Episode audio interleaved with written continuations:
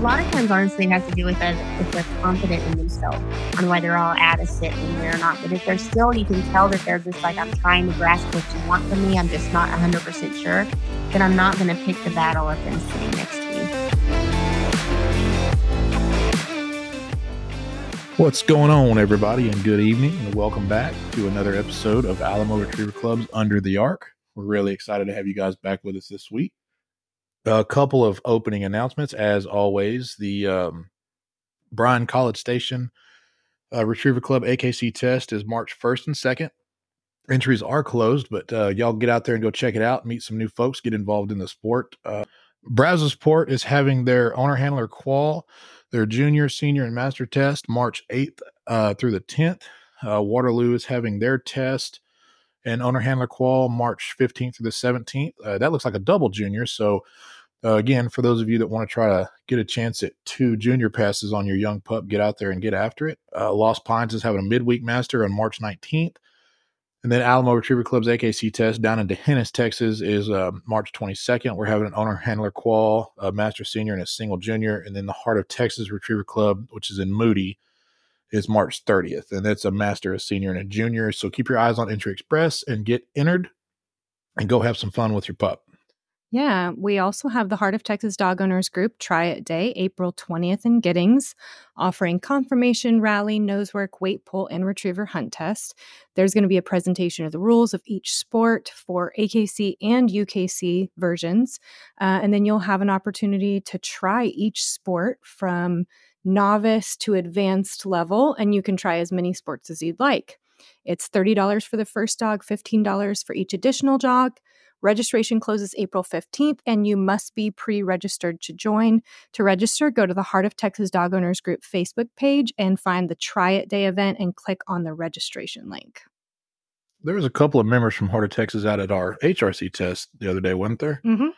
Yeah, who all was out there? That's part of it. Ashlyn and Nicole. Yeah. And I'm I'm sure there might have been some other folks. was Miss Stephanie Stephanie Marshall that started. Yes, yes. Thank you. Yeah. yeah.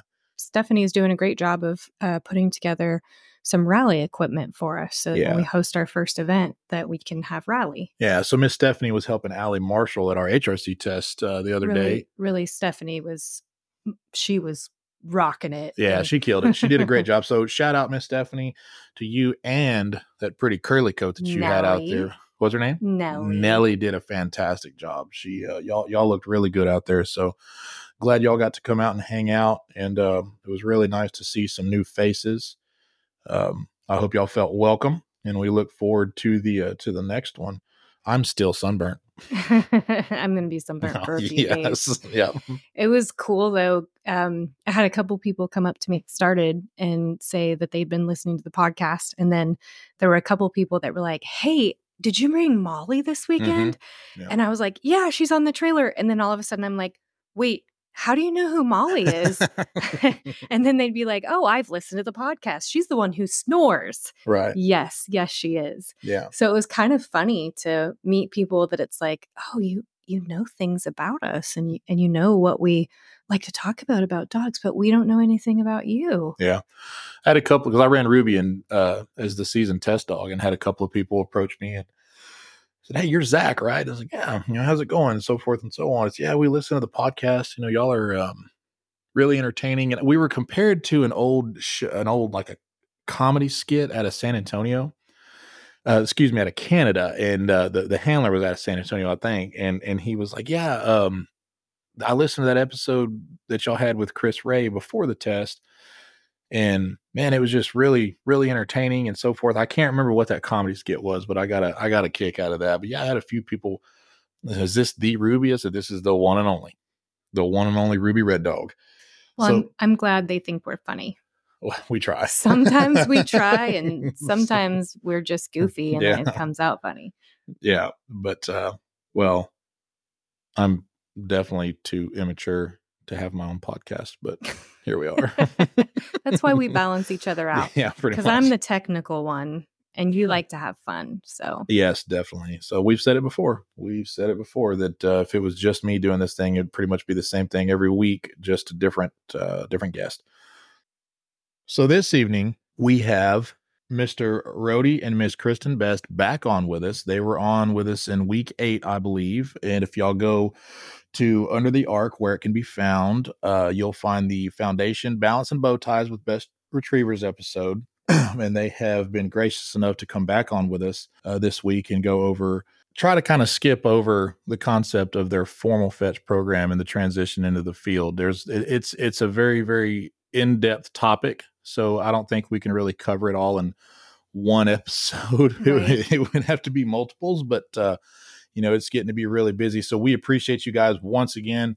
Uh, I know test season is kicking off, and y'all are fixing to get really busy. So thank y'all again for uh, for being on with us this evening. Yeah, our pleasure. Our pleasure. Y'all just had a test here a couple of weeks ago, Lost Pines, didn't y'all? We had one last uh, last week. Actually, it was during the middle of the week, a, a three day, one hundred dog master. There you go. How'd it go? Everything run smooth? Man, for the weather in mid February, unbelievable. I don't know what what is going on, and we're going to pay for this later, or summers are going to be tough. But it is really warm so far for February. Yes. Yes. we had our HRC test, and um, I'm You're so sunburned. I'm roasted, We're man. Crispy. I am absolutely roasted. So, uh, Allie's um, her neck and the right there below her collarbones is pretty much just. I mean, it. it, it I forgot to put sunscreen yeah. in that one spot. Yeah, and it shows. Yeah. so, anywho, but uh, but yeah. So let's let's dive into this. So, uh, Kristin, we're going to start with you in the formal fetch phase like we talked about, just a recap from the last episode that we had you guys on, your program is quite different from traditional force fetch. And just a very simple breakdown of that would be that traditional or old school force fetch looks like pinching a dog's ear and waiting for the dog to yelp or cry out. And then the trainer would shove the dowel in their mouth and the pressure would release. And so all the way through force fetch. It was based on pressure, and the dog had to try to figure things out. And if the dog didn't try enough different things to get out of the pressure and eventually figure it out, they were just going to fail out. Where you guys have produced something completely different, which is that you actually break down each individual step, you teach the dog how to do it, you reward them for doing it correctly and you kind of like phase out your help until the dog is doing it all themselves. But it's not you don't end up with a product that's um like a, a pure positive you know because there's still some there's still an understanding that i'm not asking you to do it i'm telling you to do it does that make sense yeah yeah so, so let me let me actually intervene for just a sec because we get this question all the time and and let me give the clearest example. And I heard, I think it was it was Chris Kraus or Tom Garza said this. I think it was Chris, and it was the easiest explanation because people always say, well. Why do I have to have my dog, you know, formally fetched? Why do they have to? They already, you know, do it. And he said, um, this guy came out and and, and said, uh, my dog is is already force fetched, doesn't need to be done. And he threw an object and he said fetch, and the dog went and got it and he brought back. And Chris looked at him and said, Your dog's just going because you threw the object. So he threw the object and said biscuit or something, and the dog ran over there and grabbed it and brought it back. The dog didn't actually understand that the, the fetch was not an option. And so that's why it's important that we have these dogs fetch and hold because I mean it's a basic minimum requirement in any test you're going to run, any event you're going to run, they have to be able to do this. So let's just put that out there for everybody just questioning whether they need to do it. Yes, you 100% definitely need to do it. Now I'll let you speak. Okay. um, so um, I'm going to step back just a tiny bit um, because I really feel that it's important to understand too that the way that our formal fetch program goes, it is based off of the way we train in obedience. So we whenever we get a dog that comes in for our gun dog program, we always start around the first of every month. Um, we start doing all of our basic obedience, working on the love languages, figuring out how the dog works, how it loves. Um, and then two weeks in, we start introducing it to the table. So the first two weeks is all just getting to know the dog, figuring out how it how it works, and then starting on the table. We start doing treat training on the table which is basically making the table a positive place, teaching them how to go up and down the ramp and teach them how to go back and forth on the table. And then we start teaching them how we actually do what the next step of it is what we call maximum hold. And when we're, we're doing maximum hold, we actually t- do tie them in and we treat them. We give them tons and tons of treats for a couple of days, petting, praise, whatever their love language is. We're going to try to do the best that we can um, to Let's get them to where it's exciting. But let's explain to, to the to the person who doesn't know anything about the table and stuff like that. The table is a eight foot long, no, sixteen foot long um, table from left to right. It's about, I think it's two or three feet wide, deep, Mhm. and then it's got uh, posts at the end with a tight cable strung between the two posts from one end to the other. And maximum hold is just the beginning step of hold where the dog is restrained maximally to the one end of the post. So we have a collar that is bolted to the post and the dog has to learn how to be comfortable in that situation. So when we say maximum hold, it's the hold process, but it's with maximum restraint, if Oh, that makes sense. yeah. Yeah. That's a big force fetch table, by the way. Yeah, I don't think it's quite that long, but um, but yeah, it and it's about table height. That way, the the dog is actually like right in eye contact with direct eye contact with me. Mm. Um, and so then when for the first couple of days we treat them right there, and so they're just excited to go up on the table. I mean, they're flying up the ramp and going up there. We go ahead and hook them onto the cable so that they. That's actually something I've learned is they get real nervous with the sound of the the clip on the cable. So that teaching them that that's a positive is also another thing. I know that sounds like something little, but I've learned that if I can, that's something that's important for them to learn early on. Otherwise, you've got them freaked out about something very minute. Yeah. Um, and then um, whenever we have a maximum hold, we're doing the treats. After we get the, we actually will use a, a leather glove in our hands and we'll treat with the leather glove on our hands. Um, the next step is what we'll do is we will put the glove in their mouth and wait until they get calm. And as soon as they get calm, we reward them with lots of petting and praise. So we teach them how to be still while we're putting the object in their mouth. What this is is basically the dog is learning that I'm going to put something in your mouth and it's going to stay there. It's Mhm. you you can't, you can't spit it out. No matter what you do, I can put this in here, and you just need to get comfortable uh, holding it and, and having it in your mouth. Now we're not. And the reason she's treating it is so the glove is a positive. The glove is what provided the treat. So okay, if it goes in my mouth, that's not a big deal. Mm-hmm. Yeah. And you're you're making each process uh minimal stress. Right. And dogs obviously Exactly. learn better when they're in a low stress environment. Exactly. We're making it a positive for them. Um, and so then the next step is we take the folded glove, we take the glove off of our hand and we fold it and we put it in their mouth. And by this point, we've already taught them that if they're calm, then the glove comes out and then they get rewarded. So then we start putting the folded glove in their mouth. And by that point, they're actually, you know, they're really not, there's not a battle at all. I mean, they're, they're looking forward to it. And then we transition over to the dumbbell. what you're doing is you're waiting for that dog to basically give up and, and they may want to spit it out or, or, you know, try to get it out of their mouth and it's going to stay in there if you're going to do that. But if you're going to relax and just hold on to it, then I'll take it out. Mhm. You're giving them options to choose from. we see a lot of different types of dogs. We'll have some that we just we get them tied in and we get them up there and they are they just stay calm and they just stay completely chill. And then other ones just get nervous, even though there hasn't been a negative association to it yet. They just get nervous and so they kind of move around. And so we just have to teach them that if they learn how to stay calm, then everything runs smoothly. And uh, it usually doesn't take but a couple of days with those dogs. I'll tell you a funny story. I had a Chesapeake Bay Retriever years ago Oh and I had a leather glove on my hand, and the dog was just sitting there restrained to the post, just relaxing. And I put my hand with my glove on in the in the mouth, and the dog's just kind of sitting there, and it starts kind of go, okay, I want this thing out of my mouth, and it starts trying. Well, there's nothing it can do, you know. It's it's restrained, so that's the whole point, right? And so I guess the dog went through its checklist of options and said, well.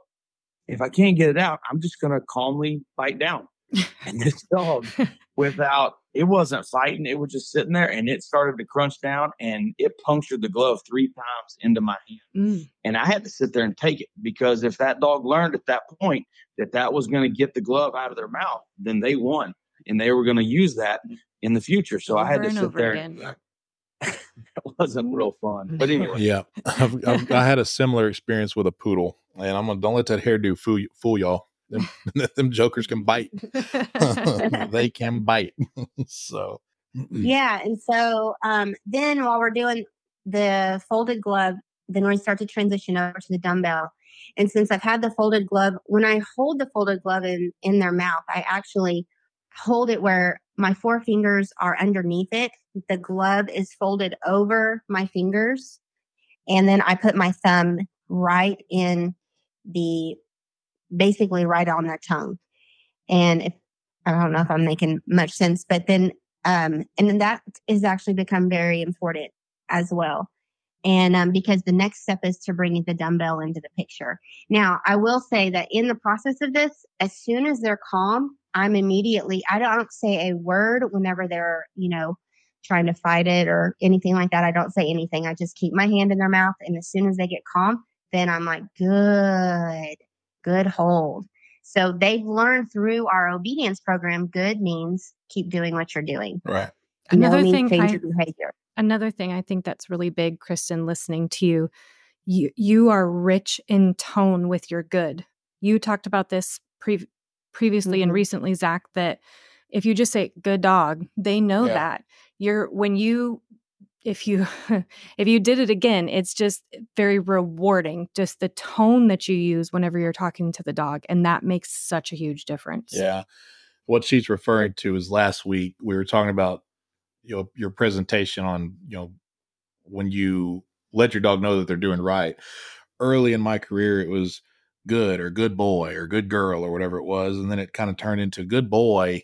And then after a long conversation with uh, with Allie and Gracie at a hunt test, it's gotten this this voice that you're hearing now. It gets very very animated and kind of silly.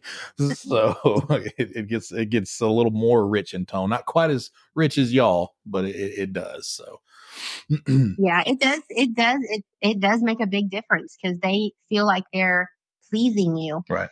Whenever you know you can get that good right, as well as same with the no. Like I don't have a stern no. I'm you know no means change your behavior, but I don't have to raise my voice. I don't have to be stern. I'm just like no Mhm. or good, you know, and um, that makes a communication. big difference. Yes. And the word no is not, I, this is something I cannot stress enough. The word, I never pair a correction with the word no. So, and the reason I say that is no means change your behavior. And then they get a correction after the fact. So the word no is never associated negatively.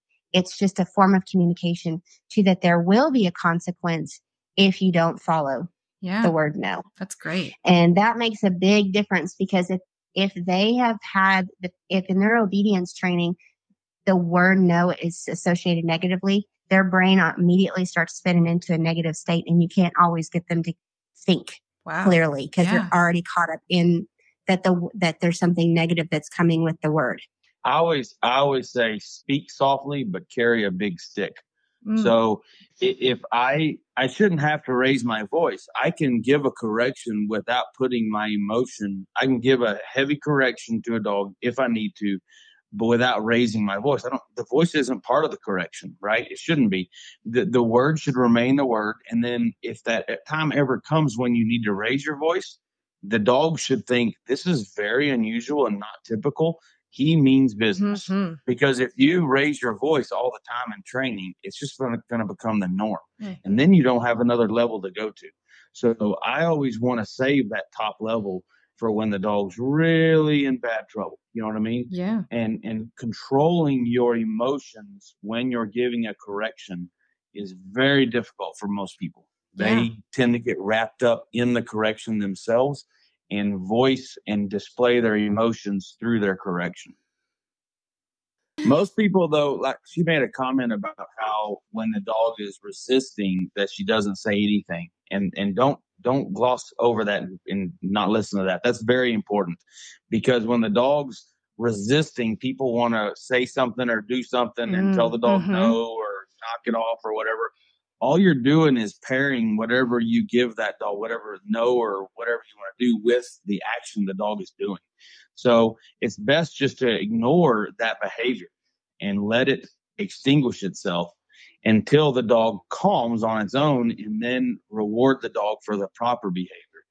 And so that way you can not communicate to the dog that uh, that resisting is going to get anything. Yeah. You're letting the dog know resistance is futile and your your positive reward is doing is being calm. Yeah. So, uh, whenever I'm training, I often like to put myself in the dog's point of view and think, you know, if I couldn't speak English, how would I think about about this and and how would I feel about it? And one of the things I really love about your program is that it's based very much on teaching. You know, if I have somebody teaching me something, I don't want them to get mad and have all this tone in their voice, uh, you know, and feel like I'm constantly letting them down. I want somebody who's working with me and wants to see me be successful. And everything you're describing it just is so for the dog. It's awesome. Yep, that's exactly right. Um, I remember um, back when you were mentoring me and helping me understand your process. Um, I can't remember if it was you or Rody that told me this. Um, I had a dog that I for- force fetched named Birdie, and I was having such a hard time getting her to transition to deliver into hand.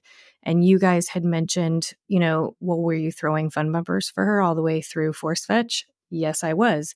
Can you talk a, a little bit about that? Do you throw for a dog while they're, you know, in the process of actively being on the table? hmm Great question. It is. Um, so we've evolved. It's kind of evolved over the years. So we we used to say as soon as they got on the table, we did not throw anything for them. But now, actually, we do as long as they are not on the ground, because they don't seem to actually Explain on the ground. They're not on the ground in the force. in the force fetch process, right? process. Yeah. We don't throw them in the air. yeah, I know. Right. So when we're Thank you, actually Rody. like, and another another kind of part of that too is the way our program as goes as well is typically there is an obedience trainer and there's a formal fetch trainer so the obedience trainer does throw things for them mm-hmm. while the formal fetch trainer has them on the table oh, that's so good. there's like there's a completely different trainer for each yes so they're able to they don't associate what's going on with their obedience trainer to the same thing as what's going on on the table that's great. but then as soon as they've completed all of everything on the table and they've gone to the ground and we're starting to teach them hold on the ground, um, then we cut all all of the fun bumpers and retrees and all that kind of stuff. the reason the reason that this is important is because you're creating habits. So anytime anytime you work with a puppy, they're learning. You're teaching them things. So if you spend the first six months of their lives throwing a bumper for them and letting them grab it and run around with it and not bring it back to you and drop it and chew on it and play with it and stuff, and then all of a sudden at six months you put them through this process and you say, okay, hey, the world's about to completely turn around and change now you've got to have this object in your mouth. You got to do it this way. You got to do it that way.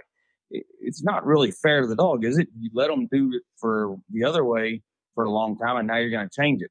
So one of the ways we also get around this is if we're going to throw things for them, we don't throw a bumper per se.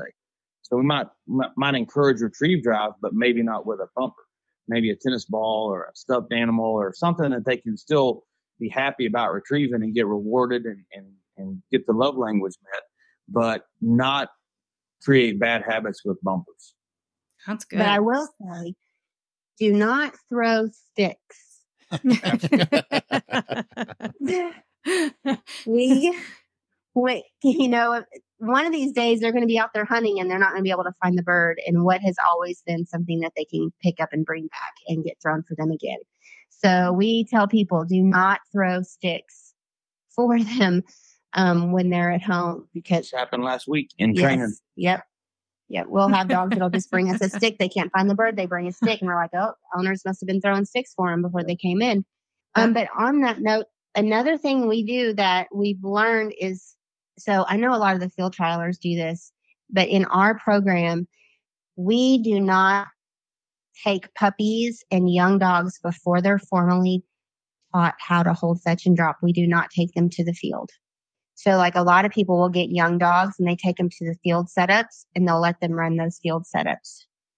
And so it's the same thing I said with the with the thumpers and the force fetch. If you're letting them go out and pick up a bird and then drop it halfway and toss it around and pick it up and drag it halfway further to you and then maybe run around with it and you got to catch them and all this kind yeah. of stuff you're just teaching bad behavior yep so if you want your dog to mark in the field you can teach them retrieve drive and you can do it after they're formally fetched but there's retrieve drive doesn't get extinguished after formal fetch and they can mark just as well. I've got plenty of dogs on my trailer with plenty of accomplishments that didn't get marks when they were young puppies, but got them after formal fetch and learned how to mark just fine. Yeah. So that that's the biggest thing is people you got to be marking them. They got to be marking at, you know, 3 or 4 months old and going out to 100 and 200 and 500 yards and all this kind of stuff. And destroying so many joints. reasons why. Oh, there's so many reasons including that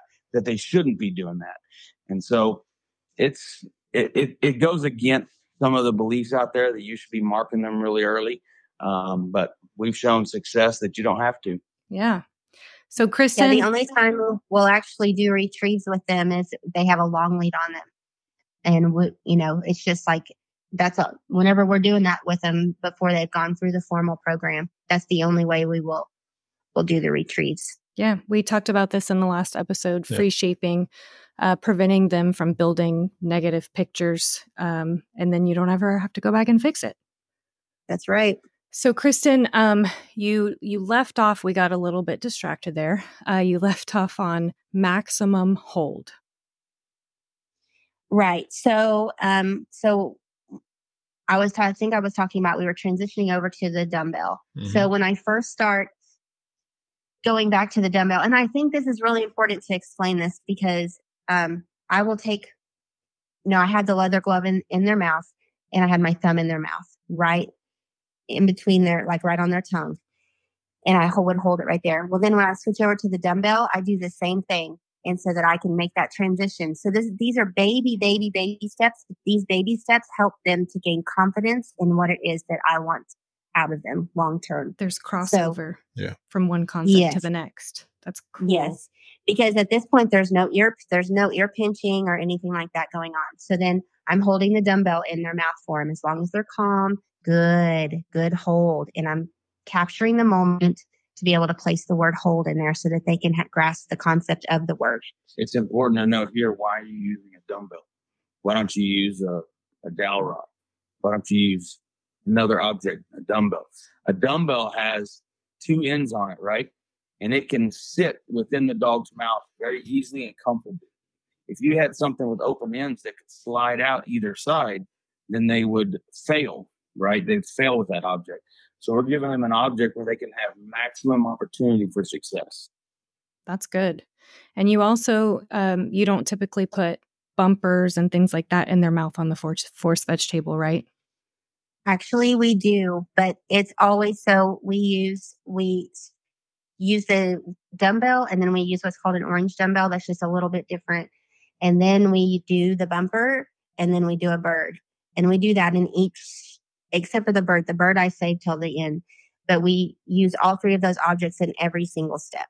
The sequence of these objects is important to note here because we're going to do the majority of the teaching and training with an inanimate object that they will probably never see again unless they were to be in obedience or something else, some other environment. But in the retriever world, our ultimate goal is that last thing, that bird, right? So we want to have all of our work done with these other objects, the good, the bad, the ugly, anything, any issues we have with these things before we get to the grand prize at the end. And that way, by the time we get to the bird, the commands are solid, the understanding is 100%, the dog knows what it's supposed to do, and there's almost literal chance of no of not of failing. That's awesome. Yeah. So um, after I've been holding a dumbbell in their mouth now. We've been at this point, we're probably five to seven days in. So at this point, I'm not even done any, you know, any ear pinching or anything like that. Um, everything has just been capturing the moment, helping them to understand the concept of what my expectations are going to be for them. Just like in our obedience program, the first two weeks is just learning how to do all of this stuff fun before they learn that they that it's not optional. So I want to make sure that it's very clear and that they're confident in what they're doing. Yeah. So then whenever I go to start the, the next phase, I put the dumbbell in their mouth and then I take my hand out, away and obviously they're going to drop it because that's the first time that my hand hasn't been part of the process because dogs learn in situations. So they drop it. And so what I do is I will grab a hold of their ear, but I use the butt of my thumb. I do not use my nail. I'm going to use what I get a behavioral change. So I start with the butt of my thumb and I just grab a hold of their ear. And this is one of the things that as I've trained many people how to do this, that this is one of the things that I always have to remind them. First thing is get their ear. Second thing is get the object. Take your time getting the object. So if you're just grabbing hold of the ear and you're just putting applying just a little bit of pressure, you're not pinching with your nail, and you take your time to get the object, that gives them more time to actually think about what they need to do differently. So it's not too high a pressure, but there's something that's happening that they're not comfortable with. Mm-hmm. And then you bring the object, you put the object back in their mouth, and then I'll take my hand and kind of hold it in there and remind them of folding. And I let off their ear. Yeah. One of the things, I mean, people do is they will rush to get the object and get it back in their mouth. take your time. Don't use tons of pressure on the dog, but take your time. That gives a dog time to think. Yeah. About what what you want to what what you're really wanting from them. If you rush it back in there, it, it's just a big blur. 99% of people try to grab the object super fast, shove it back in their mouth. Mm-hmm. And that way they can, you know, show the dog it belongs here and it stays here and it doesn't need to come out. But you need to show the dog the positive and the negative. The negative is when it's not in your mouth, there's pressure. When it's in your mouth, everything's great. So you need to know the difference. And it makes them decide to keep it in their mouth because they decided to drop it. So it makes the responsibility on them. Yeah. Well, and I'm so glad you touched on the amount of pressure that you use whenever you pinch an ear. Um, I've I've heard of people using bottle caps to try mm-hmm. to get their mm-hmm. dog to open its mouth and yeah. leaving permanent marks inside the ear. So um, it makes me sick to my stomach when I hear all that because mm-hmm. it doesn't have to be like that. Yeah. Mm-hmm. Yeah. So you said you start out at the lowest level and you kind of go up with the pinch until um, the dog shows you, okay, I'm, I'm uncomfortable. I'll make a decision now. Right. But in the very beginning, I just do use the butt of my thumb because I'm just teaching once I've taught it and then I can see that they're being like, I just don't want to do this anymore, then I can, I show them, look, I do have other, you know, I can use uh, my nail a little bit. You know, I, I have more here, but you can do it without that. And mm-hmm. usually, I mean, you do have, you have more stubborn dogs and, you know, you know, you, have, then you have some that are, are very compliant and will work with you. But, um, I always start in a very fair scenario and allow them the opportunity to learn it successfully, but know that it's not optional at the same time. In your professional experience with the thousands of dogs you force fetched, what percentage of them would you say actually need a really hard pinch? Because I think a lot of people out there think, well, my my dog's the one who needs that. Right. Uh, I would probably say about 15% mm-hmm. to 20% of them. So the majority. And, and if I do it, it's like maybe we'll have, it's after we've gone, we very fairly taught to them. We might have a day or two of hiccups where they're just like, you know what, I just, I'm going to be, I'm going to be stubborn today. I just, I don't want to do this today or whatever the situation is. Another thing too that I've learned, and this goes back to, and I don't know that we touched on this when we were talking about obedience, that we're, I can't remember if we did, but the avoidance behaviors. So if I'm working with a dog and I put the object in their mouth and, and understand we're just talking about fold at this point. We're not even talking about fetch because fetch comes later. The corrections will get harder if you are avoiding giving the effort. So as long as you're giving the effort on holding onto the object, but if you're trying to turn your head the other direction, you know, if the dog is trying to um, avoid trying, then the consequence gets harder. So they, and that's the same way it is in our obedience. good. So, if you're t- turning it, like if I'm do- teaching a dog how to sit, I'm trying to work on recalls and the dog's like looking at the sky or turning its head and, you know, then they get an automatic correction. And it's kind of the same thing with, it is the same thing on the table is Mhm. I'm going to apply a heavier pressure if you're not giving me effort. Okay. And then they, they give you more effort. they learn, they're like, you know what? I think I'll just try. I'm like, great. I'm glad you Yeah. thought about that. You Yeah. decided to do that. So, um, so in the maximum hold is like Rody had said, it's like when they're tied into the pole. After we've done all the objects um, at maximum hold, which would be the dumbbell, the orange dumbbell, and the bumper, then we move to what we call minimum hold, and that's about the two. The chain is about two feet, so they have more room to move around. But you've you've taught what you want them to know. It's almost like how we were talking about too with our obedience is you start in a sterile environment and then you add a little bit of distraction. So moving them from the pole to the chain is basically changing it from being a sterile, more of a sterile environment of learning to adding the flexibility to be able to move around more. And so Mhm. then they start getting, you add new challenges. Well, what we're doing to explain a little further, you got maximum restraint where the dog is is actually tied with its collar to the post. Very minimal opportunity for the dog to resist. The the minimal hold is where they have a two foot section of chain attached to that post, so they can move a little bit. They have some freedom, a little more body movement, but they they can't walk back and forth across the table yet. Right. That's the next step. So there's three levels of of freedom. There's there's maximum where they're tied in. There's minimum where they are they have a two foot section of chain that they can move around a little bit, and then there's walking, which is where they can actually walk up and down the table. Right. And just so you understand kind of the timeline of it, I would probably say seven to 10 days we're on maximum hold. And that's the longest phase of our hold process. Then we move to minimum hold, which is the with the two foot chain and teach the dumbbell, the orange dumbbell and the bumper. The same thing we exactly just did on maximum hold, but we now do it with minimum holds. Then we transition to walk and hold. But here's something that I've learned in the process of all this, I never give the dog an obedience command. Okay. I used to in the early on, I used to tell them to sit, sit, sit. Well, then when I started telling them it was time to move on the table, they, I would have such a challenge getting them to move on the table because I've been telling you to sit this whole time while you held something. So I don't, if they stand up when they're tied to the pole, um, or they stand up when they're at minimum hold, then that's fine. I'm not, I'm not worried. I know you know. I already know you already know the commands. Mm-hmm. What I I actually prefer for them to be standing because when it's time to start moving on the table, it's a much smoother transition than if I've been telling them to sit and now I'm telling them to move. Well, and you're muddying the waters too, because Right.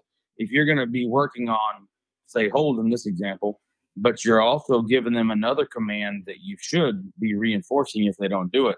Now you're really giving them some mixed signals here. So they uh-huh. have multiple commands to listen to, multiple opportunities for failure, and you've got to reinforce those commands that you're given. So keep it simple. Don't add any obedience commands and just work on the primary focus is on hold. Exactly. So then, after we we moved from minimum hold and we started the walk and hold, I will actually, before we even start moving, I'll have them hold it on the table in multiple places, but I want them to stand up. So then I start expecting them to start taking steps, and then they start taking baby steps, and then I praise them, good, and I'm telling them hold the whole the entire time. Um, and so then teach them to hold. These are just little fine tuned things I think are really important for people to realize. And that's why I'm going to address some of these things is have them walk down to one end of the table and but don't make them turn around in the beginning. Just have them walk from one side of the table or to have them take three steps. Good hold. Take it out of their mouth. Put it back in their mouth. Have them walk to the right end of the table. Do that before you ever have them turn Mm-hmm. around or move because that is just one more thing that seems to blow their minds is whenever you're like, okay, now I want you to go to the end of the table and turn around with this object in your mouth. Yeah. And they start spitting it out. And then you create a battle that's not even necessary Mhm. if you take those baby steps. Now, the first thing you're probably going to see with most dogs, as soon as they take that first step, fooey, out it comes. That's going to be very common when when you start on walking hold. Just just be ready for it because they all of a sudden they can't walk and chew gum at the same time. So- be ready for that and and be like I said in, in our last seminar the, or in our last discussion, the difference between an AM and a pro is that the the AM hopes it doesn't happen and the pro expects it to happen. In this situation, expect it to happen. Always It's going to happen. But I will say that I've learned, um, not probably just over the last couple of years, that I will not use the ear pinch in that situation. On the very first time we moved to walking and holding, I actually will just put the object back in their mouth and I'll put my hand underneath their chin and say, no, hold. Mhm. And because if I pinch their ear, they associate it to the movement Mhm. Of walking on the table a lot of times. And I don't want it to have that association because then I've got to fix that. Yeah. So if I just put the object back in their mouth and put my hand underneath their chin and tell them hold, which is simplifying back to the way I taught it in the beginning, so that I'm giving them clarity on what my expectation is.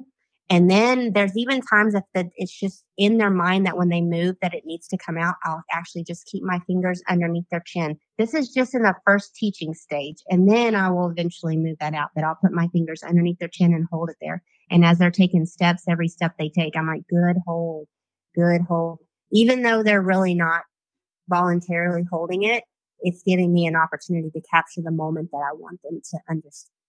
Yeah. I would love to someday take a dog, any dog, and record and, and write down the number of times that she says good hold because that dog probably hears it. I'm not kidding, no less than 500 times at least.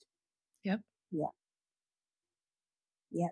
And then um, after we taught the walk and hold, and we've got them walking back and forth on the table, um, I'll even throw in a few sits right at the end. Sometimes, not always, because that's not what my focus is.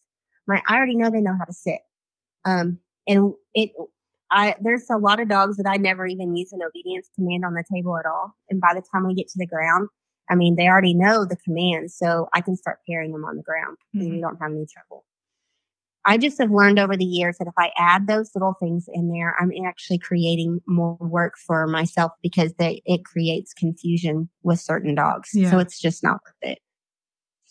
So then the next step is going, we're going back to the pole now. And now we're going to start focusing on fetch. So, Halfway there. yeah, well, a third of the way. and so we go back to the pole and we're starting on fetch. At this point, they understand they actually are probably reaching for the object a little bit because I've taken my time to get the object back in their mouth whenever I started an ear pinch on hold. Does that make sense? hmm So, because like I was telling you earlier, I take, I get my, I get my hand up there to pinch, but I take my time to get the object and they're kind of like, okay, hurry up. You can bring it back. You know, like hurry, hurry, get it here. and so by the time I get there, they're already helping me get it in their mouth. Yeah. So once I start the fetch process, this is important out here because we have laid the proper foundation for the dog to understand now that you understand when when this thing goes in your mouth the pressure is removed now we're simply going to ask you to actually be active and reach out and grab it i'm not going to put it in your mouth anymore i want you to reach out for it so go ahead Right. So once we start on maximum fetch, we go back to the pole where, so we simplify back to where they learned how to hold everything. And so I always put the objects behind my back. I, I want the object to be their savior. I want it to, to save them from the ear pinch. Mm. And I'm going to say this too. When I start teaching them FET, so when I hold will probably be, I guess I'm a, uh, probably a five. This is just a hold. Will probably a five to 10 minute session. That's all. hmm Um, never go longer than that. To be honest with you, always try to end, always start on a successful note, always end on a successful note. And if I just get one or two successful opportunities in five to 10 minutes, I'm going to make, I'm going to, uh, the dog's going to do better if I do that. So Yeah. I don't go more than 10 minutes on a hold. When I start fetch, I may go two to three minutes on average. Their session is only two to three oh, minutes. Wow.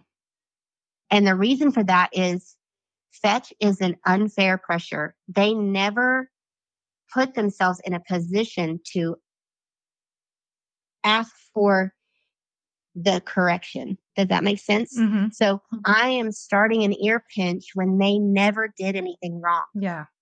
Well, let's let's explain. So you're you're reversing the the timing of the pressure now. In hold, when the object comes out, pressure is applied, and then the object goes back in, and pressure is removed.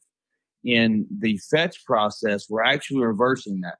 We're going to apply pressure, and then give them the offering of the object to escape from the pressure. When they grab the object, pressure is now gone. So what she's saying is they didn't put themselves in a position where they dropped it. We're actually saying, okay, you know, here's pressure and here's your way out. Here's Yeah. pressure, here's your way out. And and that that's to her, she's saying is unfair because they didn't do anything wrong to deserve the pressure, but they must learn how to fetch, and this is how they learn. Right. So it's a, it's an, it, they have to go through that process. It's important for them to go. It they have to go through that process.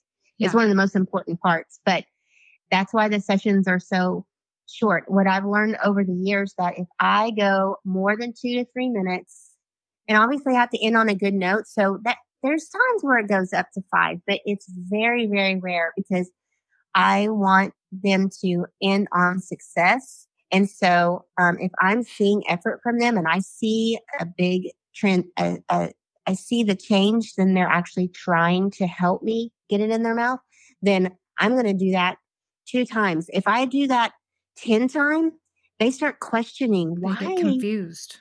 they get confused. They're like, why are you still pinching my ear? I I'm did doing the thing, right? I did it. And that's where I think so many people go wrong and create more problems because the dog is doing the work, but they're still getting the pressure added. And so they start thinking there's something else they're supposed to do. And so then you can get into a whole nother ordeal at Well- that point. It's like coming off the table is also a release of pressure. You put an effort and you tried, so you get to come off the table. You're done, right? Right. Yep. Right. Exactly. And um, so so we, that's how I teach that. Um, and so then you know I always keep the object behind my back because, like I said, I want it to be, I want it to to be a positive. I don't want them to see the object and be like, oh no, oh no. I want them to see the object and say, let me help you. Hmm. Um, let me help you get that in your mouth. And so, or help me get it in my mouth. And then, um, so then this is the maximum fetch is another one of the long phases of it. So then after I've got them reaching and grabbing it, uh, I will, I will actually, you know, start transitioning them to the e-collar. So we start pairing the e-collar to the, the ear pinch. There's an important reason why we don't introduce it until now. And that is because most dogs, when they get e-collar stimulation, they tend to lock up. They tend to kind of seize up. Imagine a guy getting taser. You know, he freezes and just locks up, right? Now, obviously, we're not hitting the dog that high of a level. But anybody, anybody's natural tendency when you receive that stimulation is to kind of tense up, right? And I guess tense is a good word for it. And so we want to make sure the foundation is there that when they feel pressure, they understand the way out.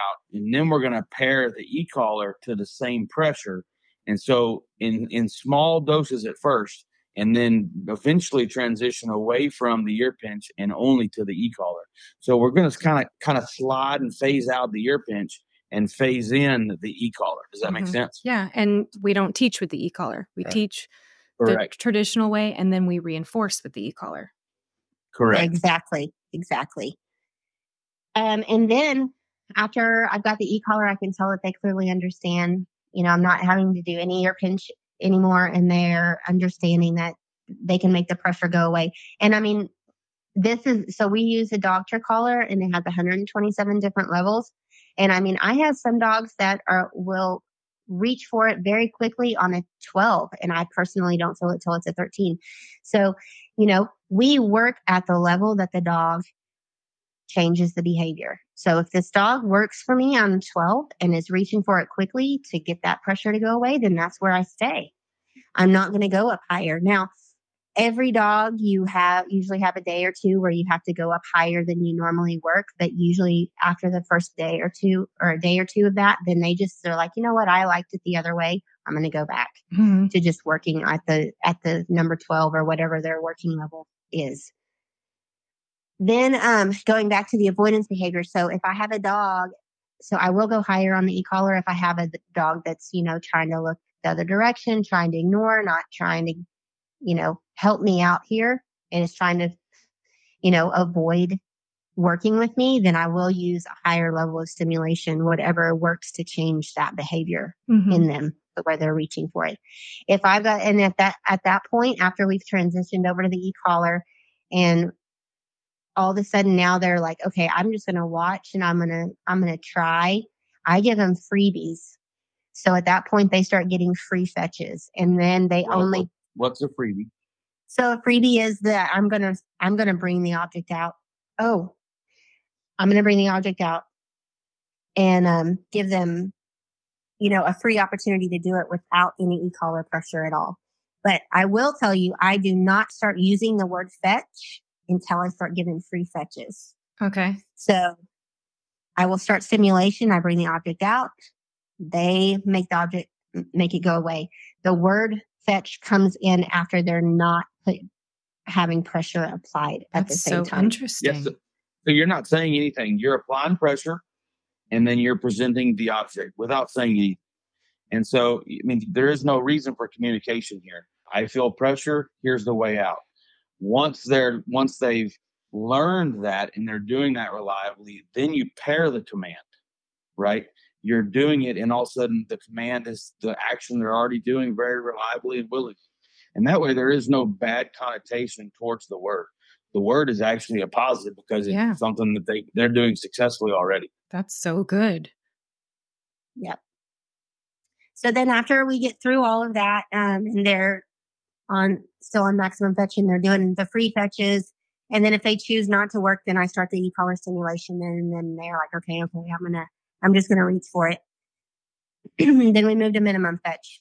Once we move, which is back to the two foot of chain. And of course, this is going to allow them a lot more freedom. So then you start to see some of those avoidance behaviors kind of trying to show up. They're, you know, they may try to lay down or they may, you know, try all these different things. Um, and you just work through all of those issues with them. And then you're doing the free fetches. Then you go to the walk and fetch and you do the same thing. Um, now I always, when I move to where they're walking and fetching on the table, I do just like I was saying in hold where I'll go one direction, teach them successfully, turn them around, go the other direction. Um, now I start moving the object from being in the middle of like kind of about where their mouth is at. I start dropping it down closer and closer to the table. And I'm using a dumbbell at this point. And I, I will, this is something that I've learned over the years too, is up until this point, your hand has been attached to every object all the way through because you've been putting it in their mouth or they've been taking it out of your hand. And now we're going to set it on the table. Well, let's go back just a little bit for a second to discuss something that's very important to note here. When when people do this, the biggest mistake they do when they're having the dog fetch an object from their hand is as the dog reaches for it, they kind of help when they kind of put it in their mouth. If you create that habit, the dog has not actually learned how to pick that object up. So be very careful and watch closely. Make the dog take the object from your hand. Don't let them wait for you to roll it into their mouth. If you do this, you're going to hurt your dog's success uh, leading up to the next step. Right. And actually going back on whenever we are teaching drop, which we, I guess we really didn't go over that. We're teaching drop back whenever we're teaching hold. So we're teaching stance on the hold and then we're teaching them to drop. Don't take the object. Don't take the object out of their mouth. Don't roll the object out of their mouth. You're doing the work for them. Hold on to the object and say the word drop and let them open their mouth and release the object. Right. Let it be their decision, not you making the decision for them. Yeah, don't don't pull it out of their mouth and say drop. Grab the object, say drop, let them open their mouth and move their head away from it. That's very important. You got these dogs that are sticky. Everybody's heard of sticky dogs in hunt tests. A Mhm. dog that freezes on a bird or, or, or even a bumper, an ATV, whatever it is, and won't let go of it.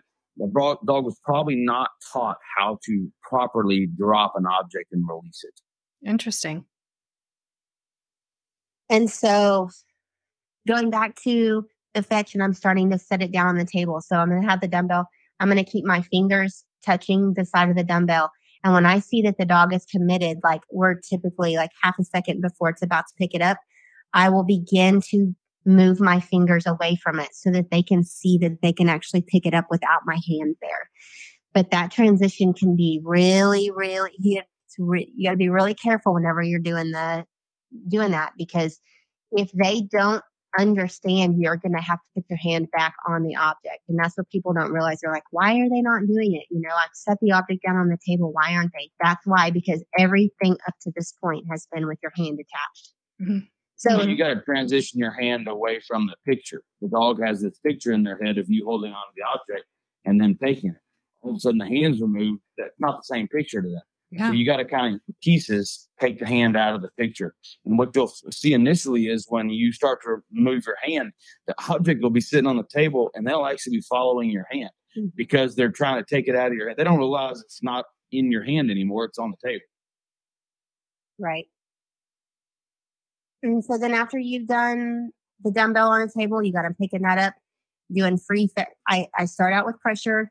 And then after they're doing them really well, then I start giving them the free fetches. E-collar is the form of pressure. Right. Yeah. Okay. We don't use any more ear pinch after we've finished on maximum fetch. okay.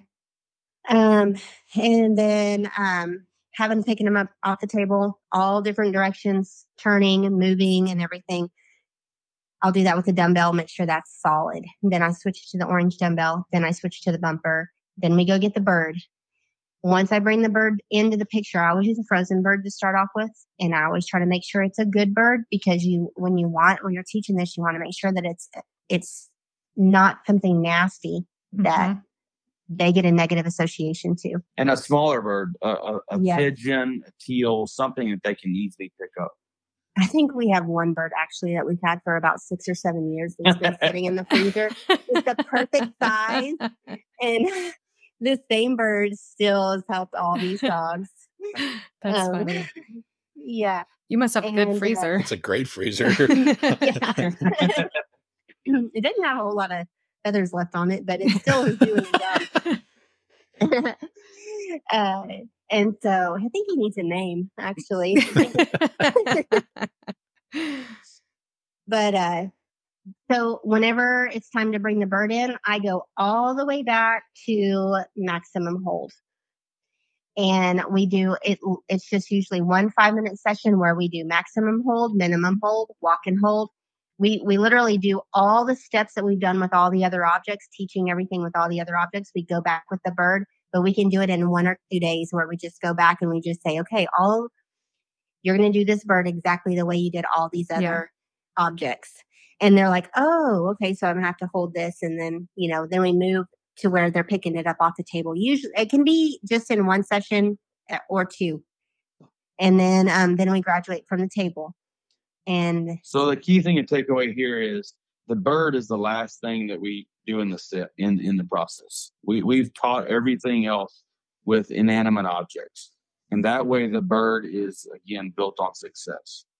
There's no negative association. Right, right. Right.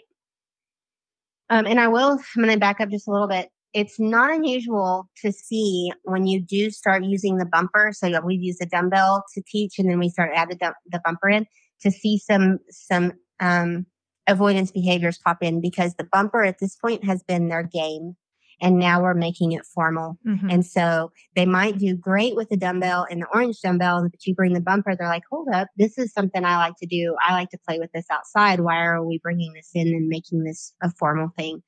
So if you have that issue, um, and you don't can't seem to move forward, go back to the dumbbell and orange bumper. You always simplify back and then bring the bumper back into the picture. So you you create, you know, you always step back and make sure that they're doing it really well with the dumbbell and the orange dumbbell. And then you bring the bumper all in the same session just to say, okay, I know you know this. you have to do it with Mm, the bumper. The, the bumper should have the rope cut off. If Oh, you hadn't yes. already mentioned that, we we don't have a rope on it. And I'd also recommend using a white one and not an orange one. It's just uh, easier for them to see. Mhm. Yeah, you don't want the ropes because then you end up teaching them how to. They'll get. They'll try to grab the rope just to be lazy. That's much easier to hold. Yeah. Yes. Or it's just not what I'm telling you to. You know, like they'll. Sometimes you get the ones that are stubborn and they're like, "Well, I just I don't want to hold the actual bumper. I'm I'm going to try to settle for the rope, and that's not acceptable." Yeah. The negotiator. Well, yes, the negotiator. Well, we're gonna we're gonna talk about lazy holds or holding by the rope. What about the infamous cigar hold? Ah, I knock it out. Ah, okay. Because I, I've heard it argued both ways. You know, oh, Mhm. I've, my dog's got that cigar hold. I hate that. You know, blah blah blah. And then there's the argument. Well, you know, when they pick up a bird, I've had dogs bring birds back by the neck, by a wing, down by the by their tail feathers, or, and, and then of course the, that perfect calendar photograph center mass hold. You know, so with cigar holds and a with a bumper, you said you you you'll knock it out. Yeah, I will. And and you know, every dog is different too. So like if I've had if sometimes it's a battle that I'm going to pick at a specific time through the process that I may not pick the battle right in the beginning. It might be something that I'm going to pick near the end Mhm. or vice versa. Right. You know, every dog is different and you just kind of the more dogs that you train like this, the more you realize okay, this dog it's going to be better for me to address this situation right now because I can tell it's going to be a problem or it's something that I'm going to address later on. I mean, a good example of this is if you're you're working on the ground. We're going to jump ahead just a second here, but if you're working on the delivery process where the dog comes into heel and sits, and you're that's what your focus is on, and you're working on that, and the dog comes in with a cigar hold, and you start knocking the bumper out. Now you're working on a multitude of things. Mhm. Let's focus on one thing, or that's what she's basically saying. Right. If you're working on on what we call the swing heel, then then let them swing in, let them heel properly, get that fixed before you start knocking out of their mouth, creating another situation where they could fail. Yeah. Mhm. Gotcha. Yeah, just oh yeah, you always got to remember to pick your battles. Don't pick all of them at one time. Yes. You know, figure out what you want to, what battle you want to pick at this moment, and work through that issue. That's the hardest part for most people to figure out is Yeah. when you're training a dog, especially in the field. They they see this, they see that, and they just want to focus on everything. And you just blow a dog's brain if they're just God, everything I do, I get in trouble Right. for. Geez, Yeah. I don't I don't like that. And then Yeah. you get the the pouty dogs and the dogs that don't want to work for you because they can't Mhm. do anything right for you. Yep. You're too busy picking on them for everything. Yep. So, you know, pick your battles. Yeah, they're not machines, folks. They're they're beings. That's right. That's Hmm. right. So now we're going to the ground, and we're going to start with ground hold. And How many base, how many weeks along are we? um, so we're in, we're probably about uh, four to five weeks in at this point. Okay. How many of you, you know, listeners out there that are probably listening to this go, oh my gosh, I had no idea that the process could take this long. Because most people do it in a week or two. Ugh. And, and they just get floored at how long our process is. It's very detailed, very thorough. But that's not all they're doing. They're being also trained for obedience at the same time. Yeah. So they're getting multiple sessions a day. This is not all work. And you can do the same thing at home too. Um, you don't have to just work on one thing at a time.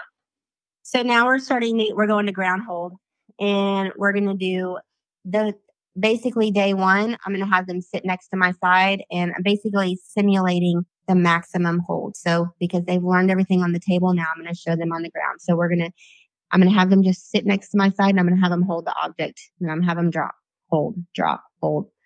And then we're going to call it.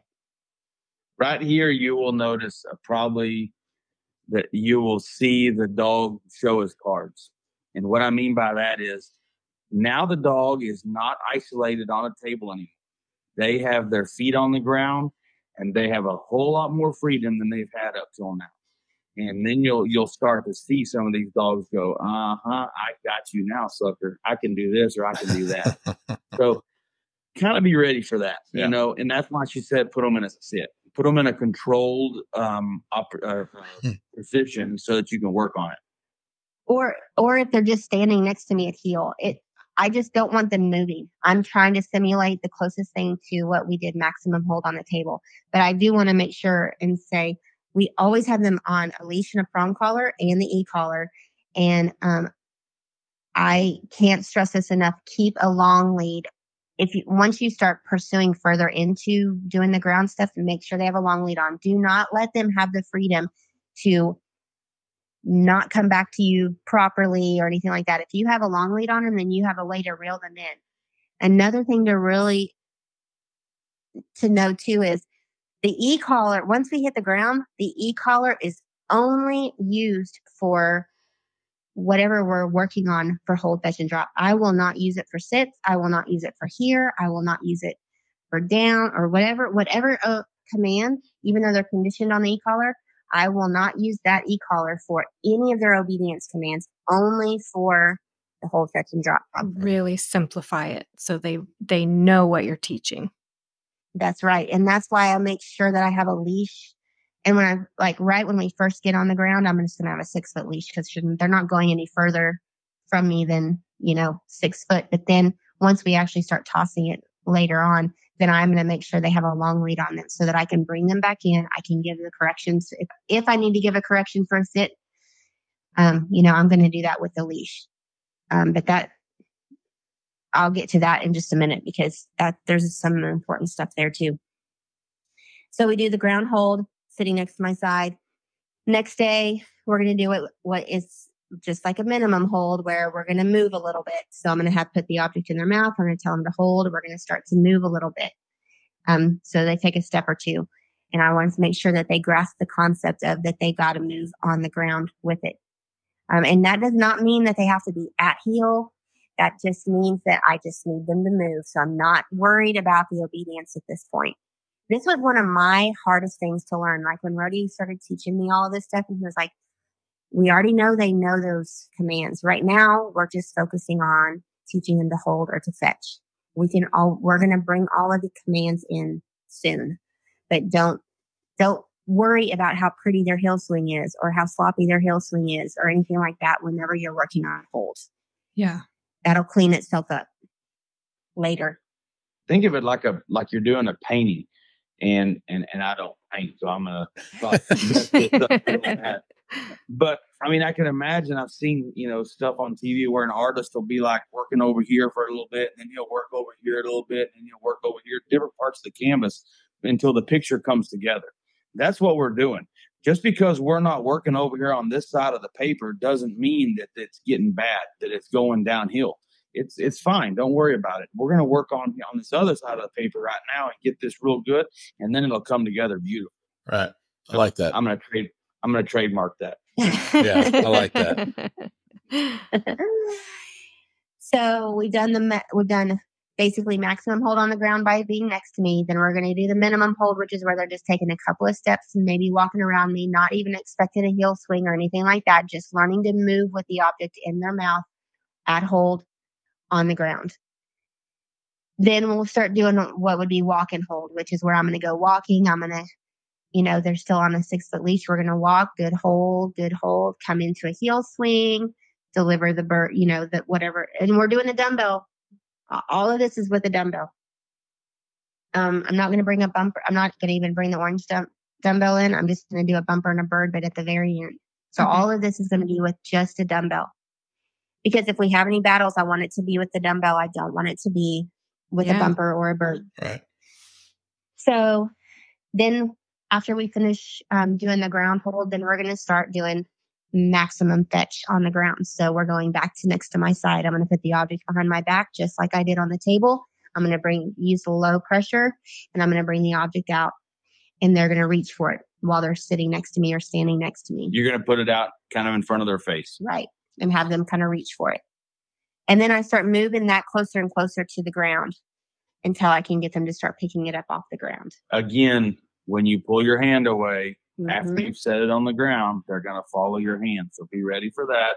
Go back to the object, put your hand with it so they can see the object on the ground. Just be ready for that. And even so though you addressed taking... that, sorry, Kristin.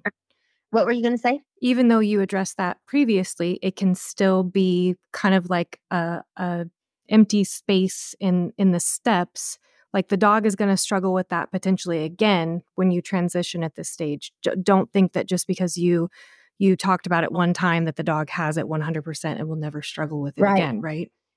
Right. And they learn it in pictures. So the picture that they know it on is the table. They don't know it on the ground.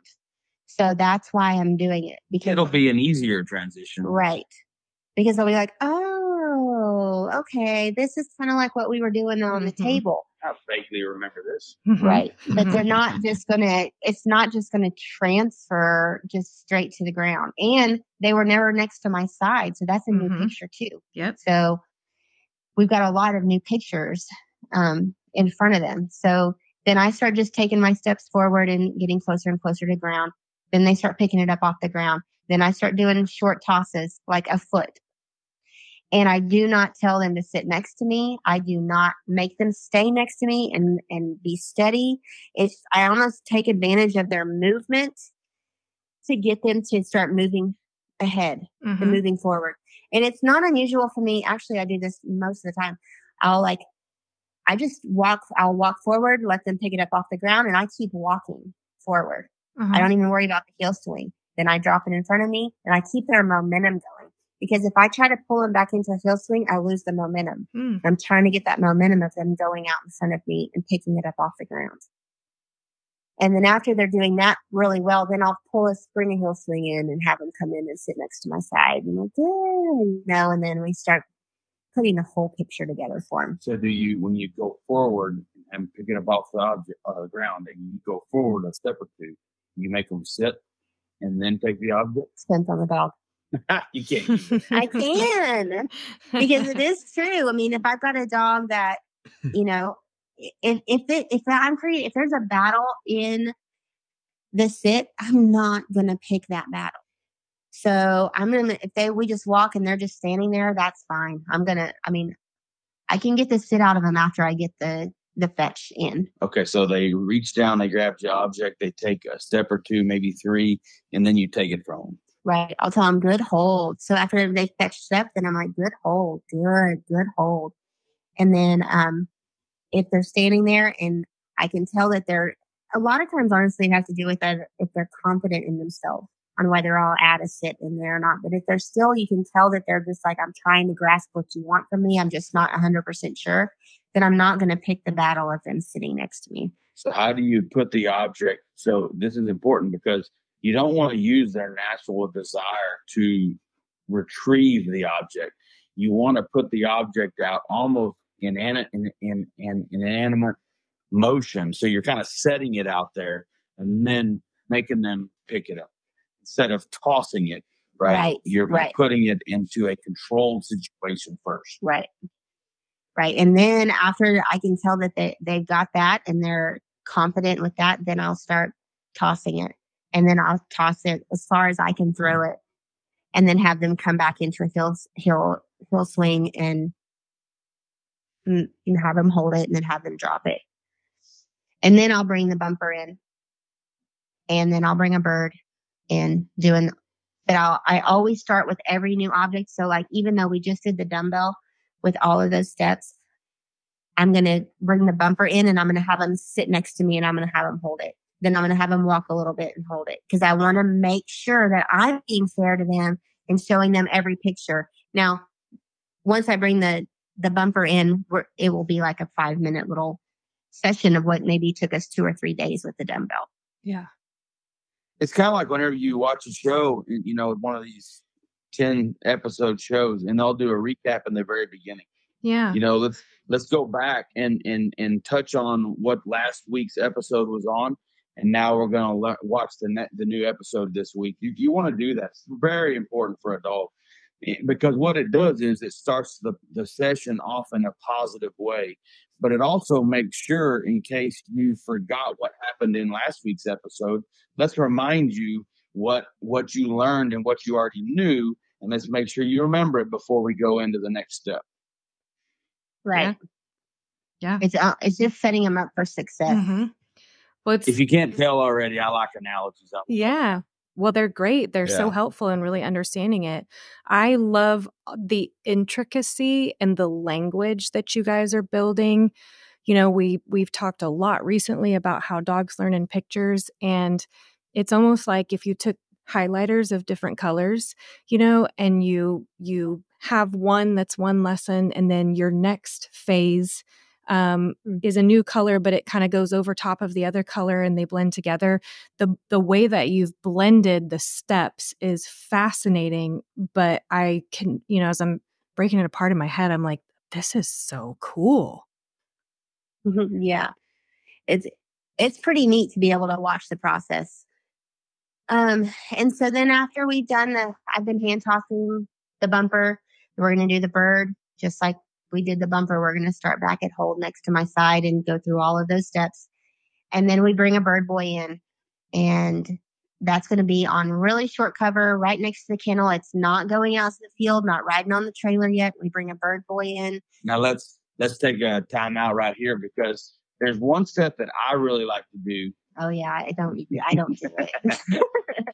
she she's not keen on it, but I think it's important and I do. So the, the the listeners out there can decide for themselves. I believe that it's important next to do a ladder drill. And in my ladder drill, by what that is is it's multiple objects spaced out like rungs on a ladder out in front of you in a low cut yard area.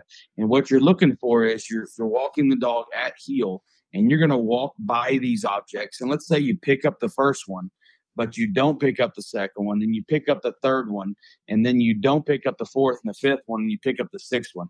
And these different objects can be the dumbbell, the orange dumbbell, um, any kind of objects you've used on the table, bird, bumpers, whatever. If your dog has a favorite and they're going to want to naturally, impulsively go for that, nope, we're not going to get that one. We're going to get the ones that you probably don't want to get. And I'm going to make sure that this dog understands that when I say fetch, whether you wanted the object we just passed and you don't want the object we're approaching, you still have to get it. And I think it's important for the dog to see an object on the ground and I walk up to it and I say fetch. And you have to pick it up, whether you want to or not, whether it's your favorite or not, doesn't matter. And and then we'll turn around at the end of the ladder and we'll walk back down again. And we'll do this three, four loops around it. And I'll just work on objects that they either one don't want to pick up or can't pick up very good. Maybe they're struggling on a bird. Then I may put three birds in my ladder and and we'll pick up, you know, every other object a bird, I'll pick up a bird. But use it to work on the dog's weaknesses. And and the other thing we do, and this is a little a little secret for most that people probably don't even know we do for our junior dogs.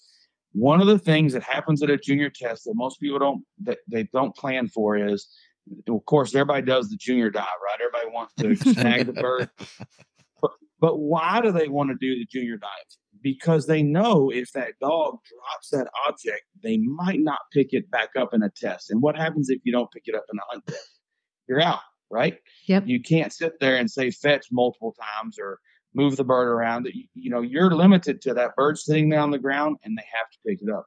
So one of our little secrets, you know, when we're prepping for a test is and, and, I'm jumping ahead, but I just thought of this, and this is probably important for some people to practice. When the dog comes in and swings into heel, I mean, if I hope you're doing that before you run a junior test, but the dog swings in and sits down and grab the object, say drop, right? And then as soon as this release from the dog's mouth, let go of it, let it land on the ground, and then go fetch mm. and make sure they'll pick it back up because that might happen to you at a hunt test and you better be expecting it and you better be ready for it. So train for it ahead of time and be ready for it. And that's where this ladder drill is effective because it's on the ground and I'm looking at it, you're looking at it, and I'm saying fetch, and you got to pick it up. So, okay, back to your bird boy. No, you're good. so, my deal on the ladder drill is it's, it's typically like a three to five day step that, and I obviously am not in the field. So, I don't see the benefits of it the same as what he sees. So, um, we've trained plenty of dogs that didn't get the ladder drill. So it's not a mandatory requirement. I just think it's a nice touch. That's all. Yeah. Yep. Um, so now we're now we've got bird boys. Um, one of the things that I always like to do whenever I start with a bird boy, we are we're gonna start with a bumper. Um, I'm gonna have the dog hold it and then, you know, before just because I'm I always simplify back to the what I know is successful so that I know the dog has confidence before we step to the next move. I always have a when I have a bird boy, I always have them stand way far, not right next to my side, um, where the dog can get to them very easily. I have them stand way out and throw way in, Angled in. angled in, because I need to get the dog to come back to me. And if the bird boy is too close to them, then you have that issue. So if I have the bird boy like way out in the the little area where, and we also have very low cover um, of grass. We want to make sure that it's successful and they can see the bird whenever we're first doing this. But that way, the the dog is more likely to turn around and come back to me than to go to the bird boy because they've never had anybody out there in front of them. So they just they, a lot of times they would if I got them close to me, then they end up just going over to the bird boy, and then I have to tell them no, and I have to have them come to me, and it's just a it's an unnecessary battle. Kind of like the kid on the soccer field that's dribbling down to score a goal and he sees a flower. Keep your keep your eyes on the prize and make that bird boy at first very minimal distraction. Right. And so we'll do that with bumpers, toss them all different directions and everything, and then we'll bring the bird into the picture. And then after that, then they take it to the field and they show that same picture with the bird boy, but that's after they've traveled on the trailer Okay, out what the about field. gunfire? Um, we really don't do gunfire um Before they get to the field. before they get to the field. That's that happens once they get to the field. Mhm. Yep. That's I'm glad you pointed that out. hmm A lot of people and then we they- also do the i'm sorry we also introduced the hey hey hey part and, and Yeah. the reason and it's it's important and people don't realize it when a dog is in the field and they are looking for a bumper or a bird and they can't find it and we ask our bird boy bird girl assistant whoever's throwing the bird to help the dog and they start trying to help the dog the dog it, it helps us if they back at the drill field when they're teaching the dog how to you know retrieve from bird boy if they'll pair the hey hey hey before they throw the bird and that way the dog learns that hey hey hey is a positive because the, the hey hey hey is the attention getter that we use in the field to help the dog locate the bird that they're looking for and the bird boy says that. So if we can pair that in the the drill setting back at the kennel with Kristin and the and when they're doing the formal fetch process, and it's paired, then it works for us in the field. If it's not paired, then it takes us days to reteach that, and it's just lost time. Hmm. So if they're having a bird boy introducing a bird boy into the picture, then throw the hey hey in there, pair it, and save us the time in the field. Right. That was a long uh, Our explanation of, of the process.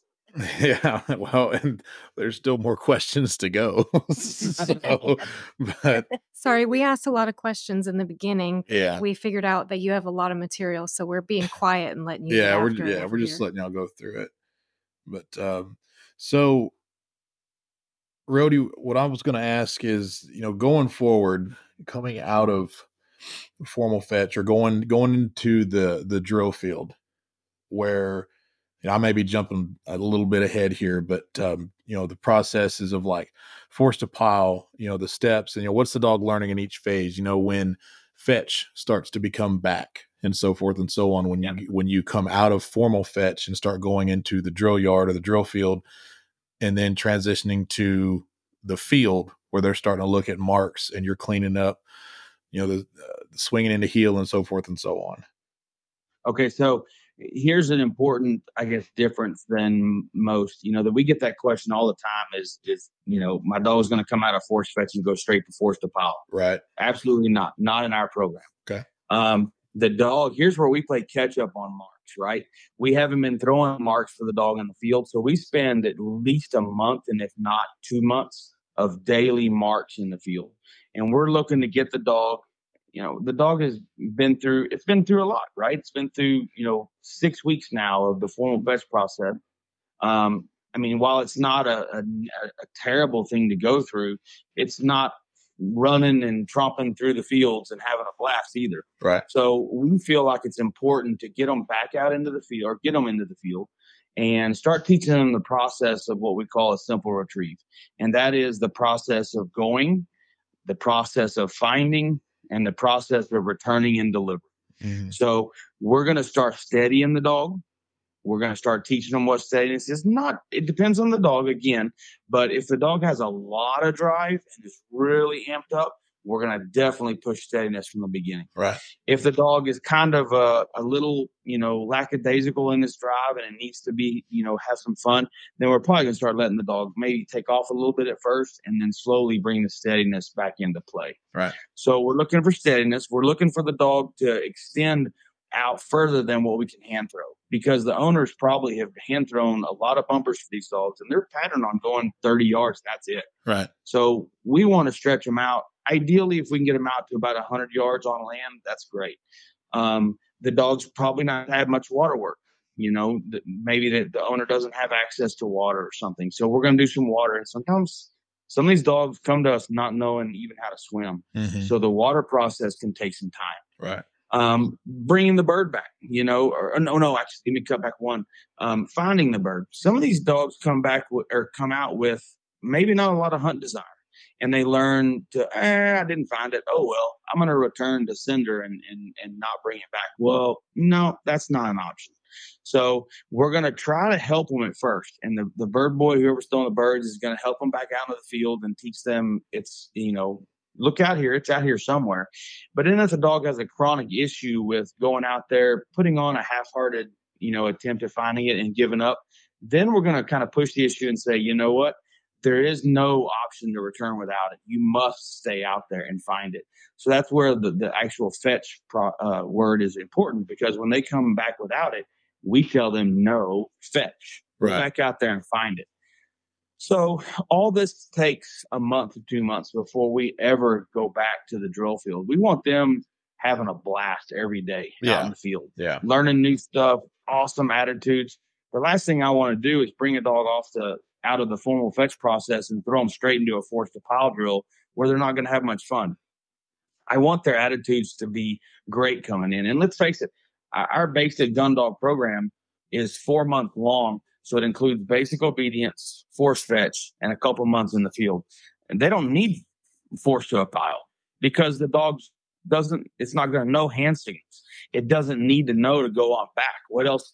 I mean, if you teach it to go back, wh- what, what is it going to do? Just run out there? Right. you have, that's like teaching a dog half the alphabet. You're not helping them learn the whole alphabet. You're not teaching them words. You're not learning sentences. So there's no sense in teaching them force to pile if you're not going to do hand signals. So force to pile comes into play when they do our advanced program.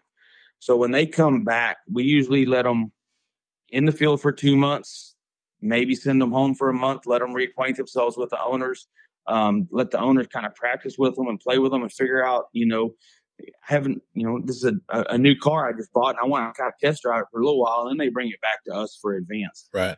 Now, the advanced program, Force to Pile, is basically an extension of what she's already done. She's taught the dog Right. to fetch. I'm bringing the dog up to a pile of bumpers six feet away, and I'm telling the dog fetch, and they know fetch because they've been taught it already.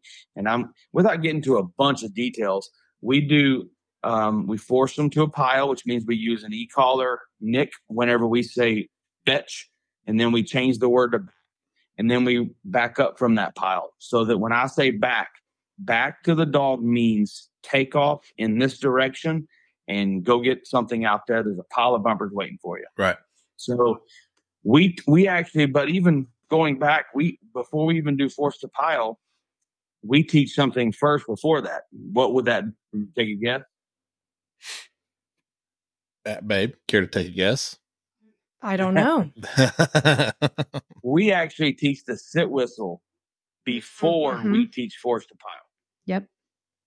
So when a dog comes in for advanced training, the very first thing they learn is sit whistle, and that can take. Um, I'm a I'm a very demanding person on the sit whistle. I require I, do not like loopy sits, slow sits. When I blow that whistle on a blind, it means you're three or four feet off, and if you're not sitting fast on that whistle, you just cost me an extra ten feet, and now I'm 14 feet offline or whatever. Right. So I, I'm I'm really a stickler for prompt, quick sit whistles. Right. Um, and I always say I've always said that to a bunch of the people that come out and train with us. You can tell an amateur trained dog from a professionally trained dog By their sit if whistle. you look at how fast they sit on a whistle. yeah. because nine times out of ten, um, the pro dog is going to sit a lot faster. Yeah. So sit whistle and then force to pile. And then we do what's called a baseball drill, where we put them on the pitcher's mound and we teach them first base, second base, and third base with hand signals, right? The right over, the right back, the left back, and the left over. Um, do you want me to keep going? I mean, we could go for days on this, buddy. But I, I would love to, but um, but you know, like I said, just you know, kind of coming out of coming out of formal fetch, and you know, and I honestly didn't think about that. You know, I'd mentioned, yeah, I'm probably jumping ahead here, you know, but there's a before I asked the question, I didn't really give it a whole lot of thought. So, but you know, there's a lot in between there, a lot in between there before you ever get to the drill yard. Um, Yeah, for So- for sure. yeah, yeah, and um, you know that goes or yeah, it goes back to what we talked about when y'all were on last. You know, not being in too big of a hurry. You know, bring them back and kind of get their mind right and let them have fun with it before you before we just ask them to do the next because drills aren't fun. There's there's nothing fun about drills, in my in Yeah, my in my opinion. There's some of them that absolutely hate drills. Yes, and there's others that just love it. And if I'm working, to be honest with you, when when I pull up to the drill field and I've got say three dogs, I'm gonna, if I'm smart, I'd pull the dog out that doesn't really enjoy drills first, while I'm the most patient and the most refreshed, and then save my fun dog for last. But honestly, my impulse every time is to open the kennel for the one that just can't get enough of it and and jumps off the trailer and runs out there to that force that pile of bumpers and grabs one and brings it back to me and says, "Throw this for me." yeah, Those are my favorites. I absolutely love those those workaholic dogs that just they they just can't wait to work. right, You know, yeah. Do you have anything you wanted to tack onto that? Babe? I like the fact that you like to send them home to get Yeah. reacquainted with the owner because they've they have they've picked up so much through obedience and force fetch and field marks and you know if you send you know a Ferrari home and they don't know how to use the buttons right or, or steer it how do they drive the Ferrari Right. so that giving the owners a chance to learn how to use the training before you move into the next stage I think is really important Yeah, for sure. Yeah, I was just given uh, I was just given this example the other day actually, and um, the comment came to me, "Well, you can fix it." You know, my dog's doing this at home, but you can fix it. Well, the the problem is that yes, I'm a mechanic, and yes, you can bring your your your dog to me or your car to me, and I'm going to fix it, and I can get it to run really good for me. But you're not the same handler. You're not the same driver as. So when you get in the seat, you may well. I'm a short guy. You can probably reach the pedals, but if I was a, if I was a really tall guy, maybe you couldn't reach the pedals, or maybe you don't like how how tight the steering is, or maybe you don't know the brake from the gas pedal. I mean, there's handlers that Mhm. just owners that don't understand how to handle a dog. So you know, you may be pushing the gas pedal when you need to be pushing the brake or something like that. And, Yeah. and if you don't practice and and and take the dog home and, and and work through some things, and then I'll say, I'll, you know, I'll text you in a couple of weeks and I'll say, how's it going? You know, is it, you know, give me the good, the bad, and the ugly. You know, don't just sugarcoat it. Tell me what's wrong. Tell me what the problem is. You know, the issues you're having because when you bring the dog back to us for advanced training, I want to know what it's not doing right for you so that I can work on that exclusively and fix that. Right. You know, we don't want that to be a lifelong problem. And, you know, the most common problem that we get is breaking. Um, you know, and, and the owners, ah, it's not important. You know, I don't care if my dog breaks. It is important. It ruins the hunt for all the other hunters that are there. Yeah. And, and, and especially if you're trying to control the dog, yelling at it and it's not listening to you. Or maybe there's another guy there that has a dog and his dog's not getting to pick up any of the birds because yours is breaking constantly. Those are we spend a lot of time on steadiness for a very good reason. And if if you don't take those things seriously, let's face it, the most obvious thing that can happen next is, you know, with a dog jumping out in front of a bunch of guys shooting, the Mm. unthinkable and Mhm. could happen and the dog could get shot. So it's not really a kidding matter. It's it's a serious thing. You need to take it seriously. Right. Well, I'm definitely going to jump ahead here on on something because you were talking about drop and uh, proper delivery uh, and teaching a proper delivery earlier, and when I say I'm jumping ahead, what I mean is what I refer to, and, and I've heard it referred to by others as first look. When you're doing, um, yeah, definitely jumping ahead, but when you're doing multiples in the field, why a good clean delivery is important for that for that first look when that dog gets back to you and you cue him where's your mark and what i see a lot is people reaching down and ripping not ripping but like kind Snatching. of snatching there you go snatching the bird out of that dog's mouth instead of just re- putting their hand down and maybe grabbing a foot and uh, or a, wing, a, duck a foot. wing, a duck foot or a wing or something, and the dog just releasing it and dropping it cleanly, and they're not really breaking eye contact with the area of that next uh, area of the fall of the next bird. Um, I, I'm kind of a well, I've had it drilled into me by by a certain club member, but uh, first look is a big thing for me. And when that dog is headed back, and I'm, I've already got my body positioned to where the next mark is, and I reach down to receive a bird, you know, I really just want them to just open their mouth and kind of let it roll out. You know what I mean? Yeah. You know, so why is that drop or how is that teaching that drop and that clean delivery important when it comes to, you know, multiples in the field? So so let, let me you, you kind of spark something here for me to make sure. Whenever my handlers that are my you know the trainers that work for us are doing drill work, I stress the importance of maintaining a high standard of hold, fetch, and drop in the drill process Mhm. because you're going to be doing say 15 to 20 casts in a session. Right. and, and by casts i mean hand signals you know you're going to be giving the dog a hand signal. It's going to be going over here to this pile and it's going to be bringing a bumper back to you. And in our baseball drill we don't receive the dog. Some people do a front finish with their dog when they're doing the different casts to the different piles. We actually walk and make the dog return to heel. And so we're practicing heel hold and drop 20 times a day Mhm. Yeah. Right. so they're getting lots of reps so i tell you know the trainers make sure when you grab that bumper tell them drop and then wait for them to let go of it and then take it and put it behind you or whatever but but a lot of times we're in a rush especially in the summertime we're trying to get done before it gets too hot and we're trying to knock out those those 15 you know 20 retrieves and you know casts real quick we get sloppy and we're taking the bumper drop taking it and pulling it out of their mouth you're only teaching the dog that tug of war is a fun game.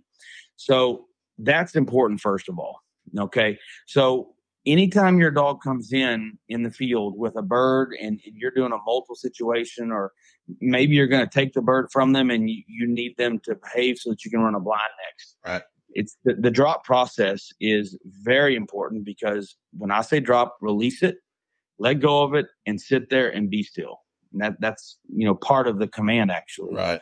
so for me, you said first look. The first thing I think of is when I bring a dog in on a multiple situation where there's multiple birds, they've gone and retrieved the go bird, they're coming back in.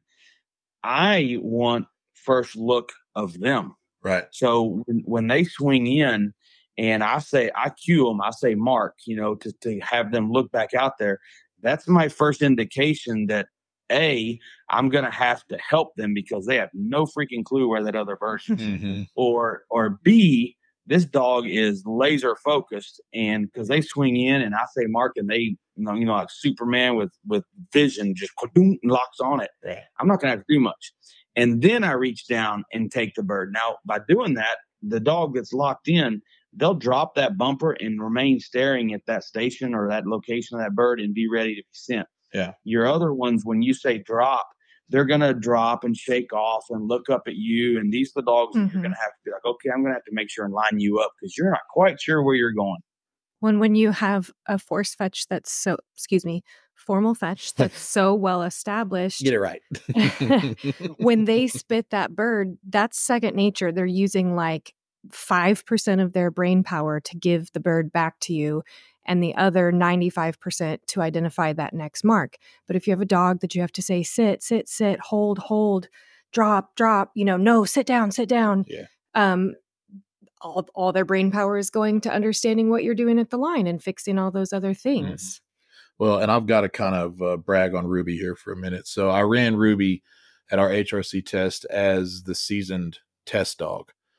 Now, a seasoned water test, typically the marks are splash birds, so you know they're they're can be in certain times fairly visible. But on the land series, for a, for a land series seasoned, it was pretty meaty, and Mm. um, the the go bird was about as far as the regulations allow, and Ruby What is that? I'm not real versed with season. What is that? Oh. 7,500 yards? That's nuts. I think it's like 75. I don't think it's quite 100. I'm not 100% sure. I need to reread the rule book. But for a season test, you know, it, it was when you're talking about clock management, it was meaty. And um, I, I got to say it. I'll go ahead and just just poke the bear that land didn't get done. There was 20 odd, 23 dogs rode it took till two o'clock in the afternoon to finish. so in, in, in a season, Water. yeah, man, season test. So anyway, so yeah, so Ruby she goes to the she front foots the go bird, uh, no big deal. And she got about halfway back to me and she turned her head and looked and was already identifying the area of that uh of that memory bird. So when I saw that, I was like, okay, well, there's her first look. She's she knows where she's going. She comes in, she swings in the heel, and is just she's locked onto it. And I just look down. Yep, right there. Good. And I reach down. I put my hand on one of the one of the feet on the bird, and she lets go. And I sent her. Same thing with the blind. I had already turned myself, was facing the blind. She um she comes in with the memory. She heals up, and you know it's a dead bird. And I saw her. She per- she perked her ears up. I let go of that, or uh, she let go of the bird. I took it from her, and I looked down at her, and she just took a big breath. And I was like, "Yeah, she's she she's ready." She she she was just on, man. It was one of those things. Everything worked right, and um, so I guess hats off to you there, darling, because you know it it was it was very clean. Thank you. Everything about it was very clean. I learned from the best. No pun intended. no pun intended. but yeah, it, it was. Well, I think a lot of the the sticky problems that people have are from it's created. Yeah. It's yeah, absolutely. it's been tolerated in small pieces their whole life, and then it culminates into that. And if you'll pay attention and watch closely, you probably saw signs of it several years ago. Yeah. but it was um it was really um really fun to run her in that but anyway but i mean we can um we can go on for hours and hours and hours you know you've got nine point drills for pattern blinds you've got water uh pattern blind drills i mean there's a, a smattering of things that we could cover um but y'all got to get up yeah, yeah, I was going to say y'all, y'all, y'all got to get up and go to work in the morning, and so do we. so, but um, but yeah, man, just we really appreciate you guys once again, just being being willing to share y'all's knowledge and and all this information with us and the audience. Yeah. Well, we we enjoyed doing it, and and if we could help somebody, you know, that's a that's a plus. That's that feels good to us because we we've done this for a long time. We've learned a lot of the the places not to go, the things not to do, you know, and if we can help somebody make that path a little easier, that's that's that feels good. Absolutely, man. Listening to your breakdown is so cool to me because both of you have this massive understanding of dogs that the Mhm. majority of us will never even scratch the surface of. So yeah, I've been sitting here this whole time, like with my head exploding, like, oh my gosh, that's so cool. yeah. Well, the probably my favorite of the evening has been the the the paint the painting analogy because there's there's a video that comes to mind and I don't it was a guy he was singing the national anthem at the opening ceremonies of a sport I think it was a hockey game or some damn thing and he's an artist obviously and he's simultaneously he's singing the national anthem but he's also doing a painting and Yeah. he's already got the the bases there and while he's singing the national anthem in front of you know a couple thousand people in this arena he's taking little brushes and sponges and he's putting a little bit here on this corner and then he's throwing a little bit there on that corner and then he's putting a little bit here and a little bit there and then he takes this broad brush and makes this one last stroke as he's finishing the national anthem and he spins the canvas right side up and what you get is is the Iwo Jima um raising of the flag from World War II Uh-huh. and while you're talking about that earlier, you know, you may put a little bit here, you may put a little bit there, and then eventually you've got the big picture. That video popped into my head. I'm, i may have to share that, or if y'all, you know, you, you can you can search. Um, I bet if you just searched national anthem painting, it would probably come up. But that's what popped into my head, and it made perfect sense because you're looking at this canvas and it's upside down while he's working on it, and you're like, "What in the world is this guy trying to Yeah. do?" And then he makes that last broad stroke and he flips it, and you're like, "Oh my gosh, that is that is breathtaking. That's awesome." yeah, and that's exactly what people don't understand when we're talking to them. They're like, "But "What about this? Don't worry about it. It'll it'll come." Yeah. What about this? Don't worry about it. We're going to work on this right now, and and let's fix that, and then we'll move on to the next one. Exactly. Final quick question for you guys. If we have somebody that's listening and they're trying to get their dog through formal fetch or uh, force to pile and they feel like they need some help, do you offer private lessons? Oh, good question. So we used to, um, we used to, but we just don't have the time anymore. Um, we we found that it's just best, and and for for we, we had to kind of uh, slimline our programs and and and work on the ones that were most important, and not be so diversified that we're diluted. Does that make sense? Mm-hmm. So we felt that we could do a better job if we focused our skills and, and our knowledge and expertise ourselves into the dogs rather than trying to help and spend time, you know, an hour here, an hour there for a client and, and it, the busy schedule, sometimes things come up. It just wasn't working. So our, our, you know, if you want to text me or email me a question, by all means, we'll be glad to, to, to give you some advice. But as far as like an actual training program, the best bang for your buck is to bring the dog here and let us do the obedience and the formal fetch and the field work ourselves. You're going to get the best um, for your money. You really are. You're not with the private lessons. We just felt like it was a disservice to the owners um, because the burden of work was on them to go home and with commitments and family things and, and activities that we're all busy with, they just weren't getting it. And it was honestly a, a waste of their money. If they'll just leave the dog here, let us do the work, um, you'll be much happier.